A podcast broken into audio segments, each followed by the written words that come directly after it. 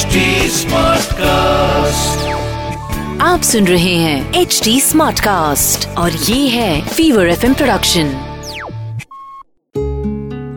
तो मैंने आपको बताया था कि विदुर के आदेश पर रातों रात वो सुरंग बन गई जिसका मुँह लाख के बने भवन से बाहर निकलता था। पांडव जिस हाल में फंसे थे मैं स्वयं उसका साक्षी हूँ। मैं आकाश हूँ। मैं वो आँख हूँ जिससे कभी कुछ नहीं छिपा। संसार की एक भी घटना नहीं। अब भीम तो तोड़ फोड़ वाला इंसान था। तो वो भवन की दीवार को तोड़कर बाहर निकलने को उतावला था जबकि युधिष्ठिर शांति से बच निकलने की बात कर रहे थे। ऐसे में कुंती ने बहुत बुद्धिमानी से अपने बेटों को संभाला। रुको भीम ये क्या करने जा रहे हो? कुछ नहीं माता मैं जानना चाहता हूँ कि ये दीवार बनी किस चीज़ से है। तुम्हारे तात विदुर की सूचना पर तुम्हें विश्वास नहीं है पुत्र? विश्वास है माता। पर मैं अपनी आँखों से कौरवों की नीचता देखना चाहता हूँ। कौरव कितने नीचे गिर चुके हैं। ये हमें बार बार सिद्ध करने की आवश्यकता नहीं है भीम। पर इस समय क्रोध या प्रतिशोध की बात सोचना भी हमारी मूर्खता होगी। पुत्र युधिष्ठिर भीम ऐसी कोई भूल नहीं करेगा।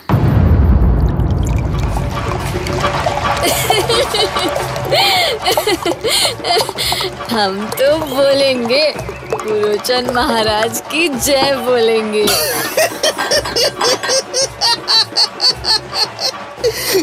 आप बहुत अच्छे हैं महाराज। आज तक हमें किसी ने नहीं पूछा। आपने पूछा? केवल आपने पूछा। आपकी जय हो महाराज जय हो।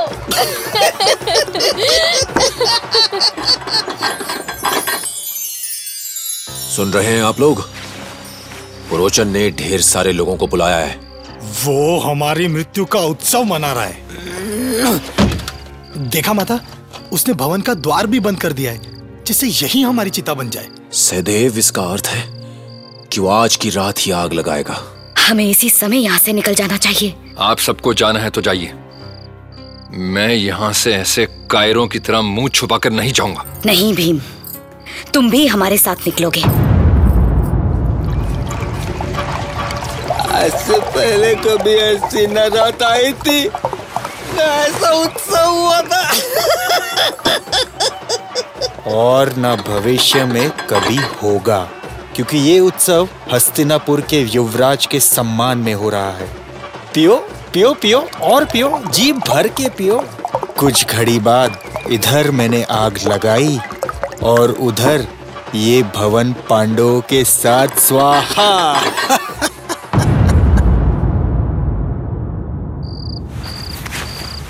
कितनी प्रतीक्षा करनी पड़ेगी मामा। अब तक अब तक कोई दूत आया क्यों नहीं? शांत भांजे शांत। ऐसी उतावली करोगे तो मुख जल जाएगा।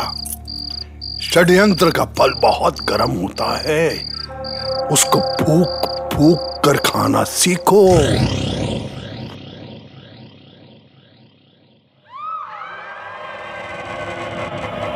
ईश्वर महारानी? महारानी आप नींद से ऐसे क्यों जाग गई? मैंने मैंने बहुत बुरा स्वप्न देखा महाराज। मैंने देखा कि पूरे हस्तिनापुर में आग लगी हुई है।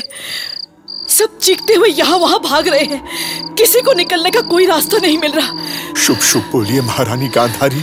हमारे पुत्रों को कुछ नहीं होगा। मैं कह रही हूँ कि सारे हस्तिनापुर में आग लगी हुई है और आप अब सिर्फ़ अपने पुत्रों की बात कर रहे हैं। दुर्योधन पुत्र कहा हो पुत्र? तुम ठीक तो हो ना पुत्र? अरे क्या क्या कर रहे हैं आप? क्या क्या हुआ महाराज? दुर्योधन कहा है? उसे मेरे पास बुलाओ। वो ठीक तो है ना? मैं तो स्वप्न की बात कर रही हूँ महाराज। और आप आप भागने दौड़ने लगे? जाओ दासी जाओ यहाँ से। स्वप्न कभी कभी सच भी हो जाते हैं देवी गांधारी। बल्कि भोर के स्वप्न अक्सर सच होते हैं। हे ईश्वर अब कौन सा संकट आने को है?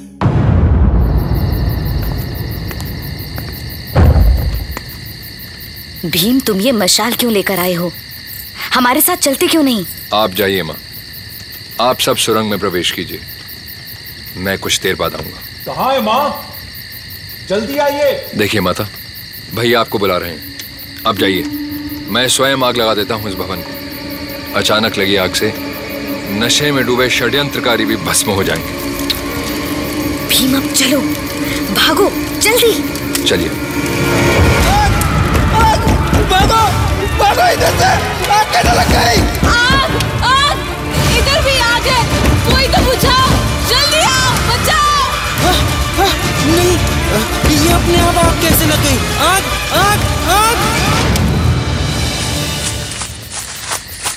मैं आपको उठा लेता हूँ माँ। नहीं नहीं। हाँ, मैं चल रही हूँ। तुम थक जाओगी माँ।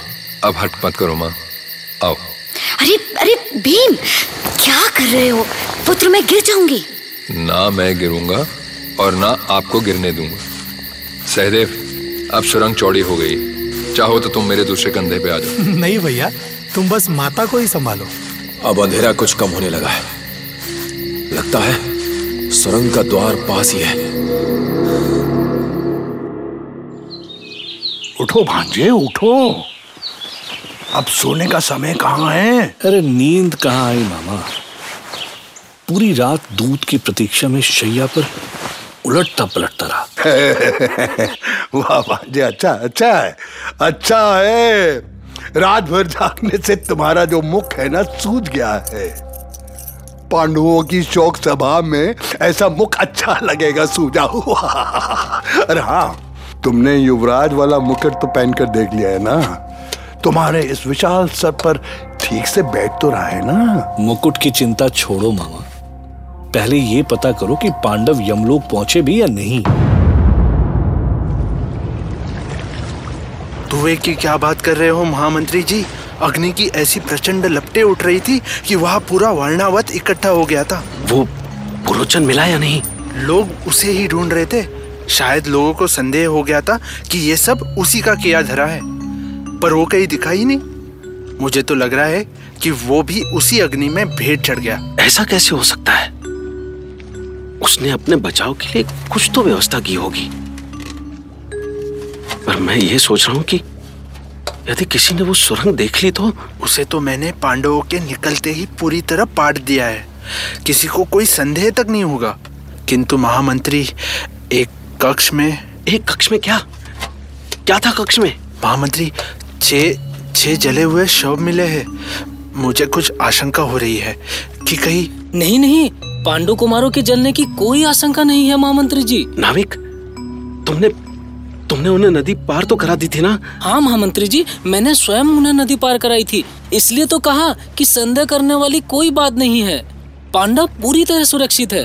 तुमने कहाँ छोड़ा था उन्हें? मैं उन्हें हिडिम्बन में छोड़कर आया हूँ। पर फिर वो जले हुए शव किसके हैं? वो पांडवों के तो नहीं है महामंत्री जी क्योंकि उन्हें नदी पार कराने के बाद मैं माता कुंती के चरण छूकर लौटा हूँ। ठीक है। तुम दोनों अभी यहाँ से जाओ। जो आ गया महामंत्री जी। और सुनो हस्तिनापुर के सीमा के पार निकल जाना। जैसे तुम यहाँ कभी थे ही नहीं।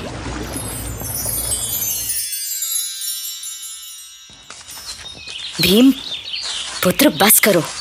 कंधे से उतारो अब हमें। अब इतनी भी नहीं थकी हूँ कि तो क्या आपको लग रहा है कि मैं थक गया हूँ? माँ मैं आपको उठाकर महीने भर भी चलता रहूँ तो भी मुझे कुछ नहीं होगा। हाँ पुत्र भीम पर हमें तेज भी चलना है माँ। हस्तिनापुर से इतनी दूर निकल जाना होगा जहाँ हमें कोई पहचान न सके। यहाँ तो जहाँ तक दृष्टि जाती है बस वन ही वन है। हाँ, किसी ऋषि महर्षि का आश्रम भी नहीं है कि जहाँ हम जा सके। भैया सबसे पहले हमें यह राजसी वस्त्रों को फेंक देना चाहिए। इन वस्त्रों में हमें कोई भी पहचान सकता है। बिल्कुल सही बात कही भैया। इसलिए मैंने उस भवन से निकलते हुए कुछ साधारण वस्त्र रख लिए थे। ये देखिए इन्हें पहनने के बाद हमें कोई पहचानेगा भी नहीं। अरे वाह देखा माँ और आप कहती हैं सहदेव अभी छोटा है। इसने तो वो काम किया है जो हमारी बुद्धि में भी नहीं आया। ये नकुल और सहदेव भले ही संसार में सबसे बुद्धिमान क्यों ना हो पर रहेंगे तो सबसे छोटे ही ना। मेरे प्यारे पुत्र। वारणावत में क्या हुआ महाराज? अधर्म हुआ है अधर्म हमारे महाराज अपराधी है। अपराधी है अपराधी है। हम ये अत्याचार नहीं सहेंगे। नहीं सहेंगे नहीं सहेंगे। इस जन समूह में कोई है ऐसा जो इस आक्रोश का कारण बता सके? कोई ऐसा जो ये बता सके कि महाराज ने कौन सा धर्म किया है? कैसा अपराध किया है? महाराज धृतराष्ट्र ने। पांडवों की अकाल मृत्यु नहीं हुई है पितामह। वध हुआ है उनका। वध हुआ है।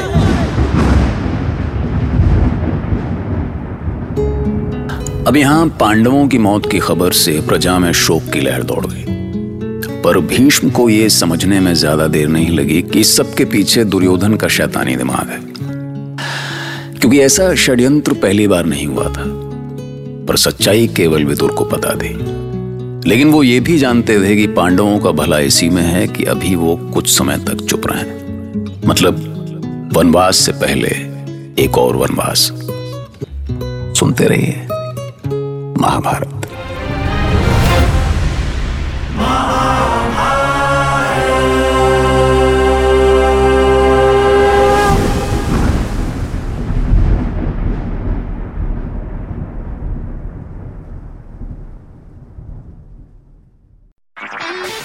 सुन रहे हैं एच डी स्मार्ट कास्ट और ये था Fever FM production H smart cast